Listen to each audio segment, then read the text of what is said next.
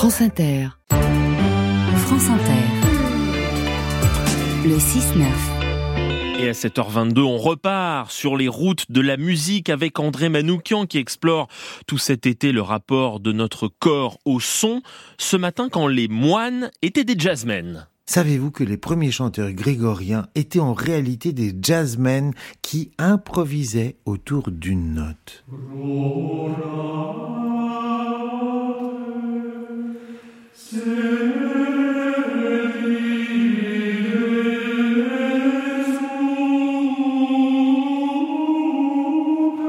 Pourquoi le chant grégorien est-il si important, au-delà même de sa portée religieuse Parce que c'est une pratique musicale qui vient de la nuit des temps et qui est commune à toute l'humanité.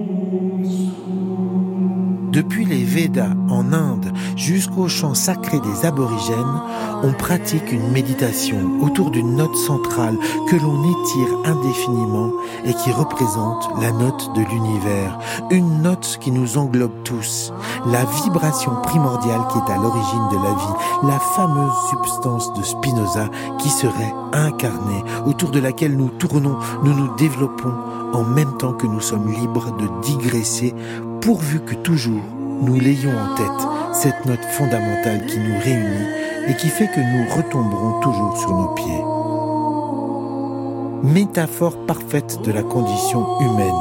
Nous sommes les ornementations, les notes de passage qui relient la note fondamentale à d'autres cordes, d'autres lignes de force.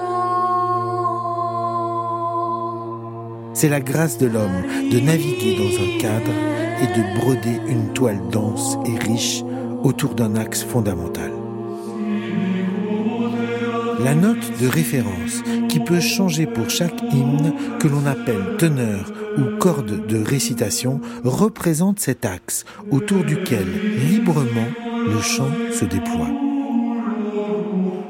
Si nous revenons à l'origine du chant grégorien, c'est une parole biblique chantée, pendant longtemps, seul le texte est noté. La musique se transmettait par tradition orale.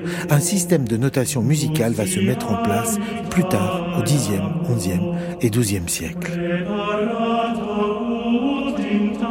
La consigne est donc de faire fleurir la musique déjà présente dans les mots.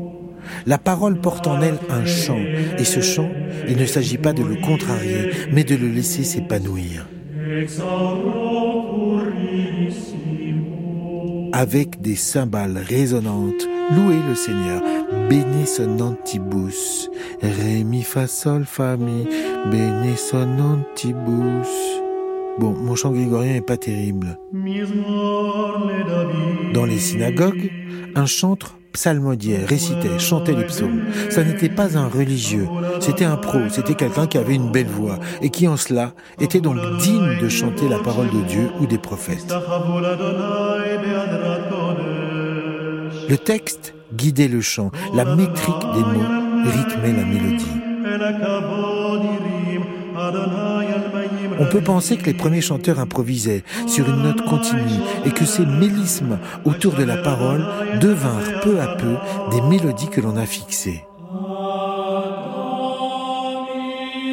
À l'ère chrétienne, les cantors des synagogues furent remplacés par des chanteurs professionnels qui avaient comme mission de former des chorales et de fixer les meilleures variations autour des textes sacrés. Cette congrégation de chanteurs va s'appeler la Scola Cantorum. On la date du VIe siècle. Toujours est-il que ce sont essentiellement des hommes qui chantent. Et pour avoir des voix d'ange, on va utiliser des enfants. La faute à Saint Paul qui écrivit que les voix des femmes se taisent dans les assemblées. Mais revenons au chant que l'on qualifie de grégorien.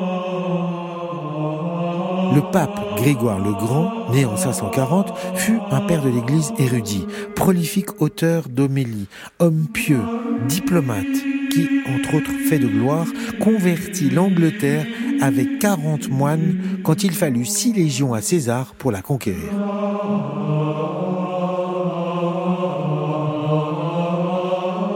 Deux siècles plus tard, c'est en son honneur que l'on qualifiera le nouveau chant qu'impose Charlemagne dans l'Empire de chant grégorien.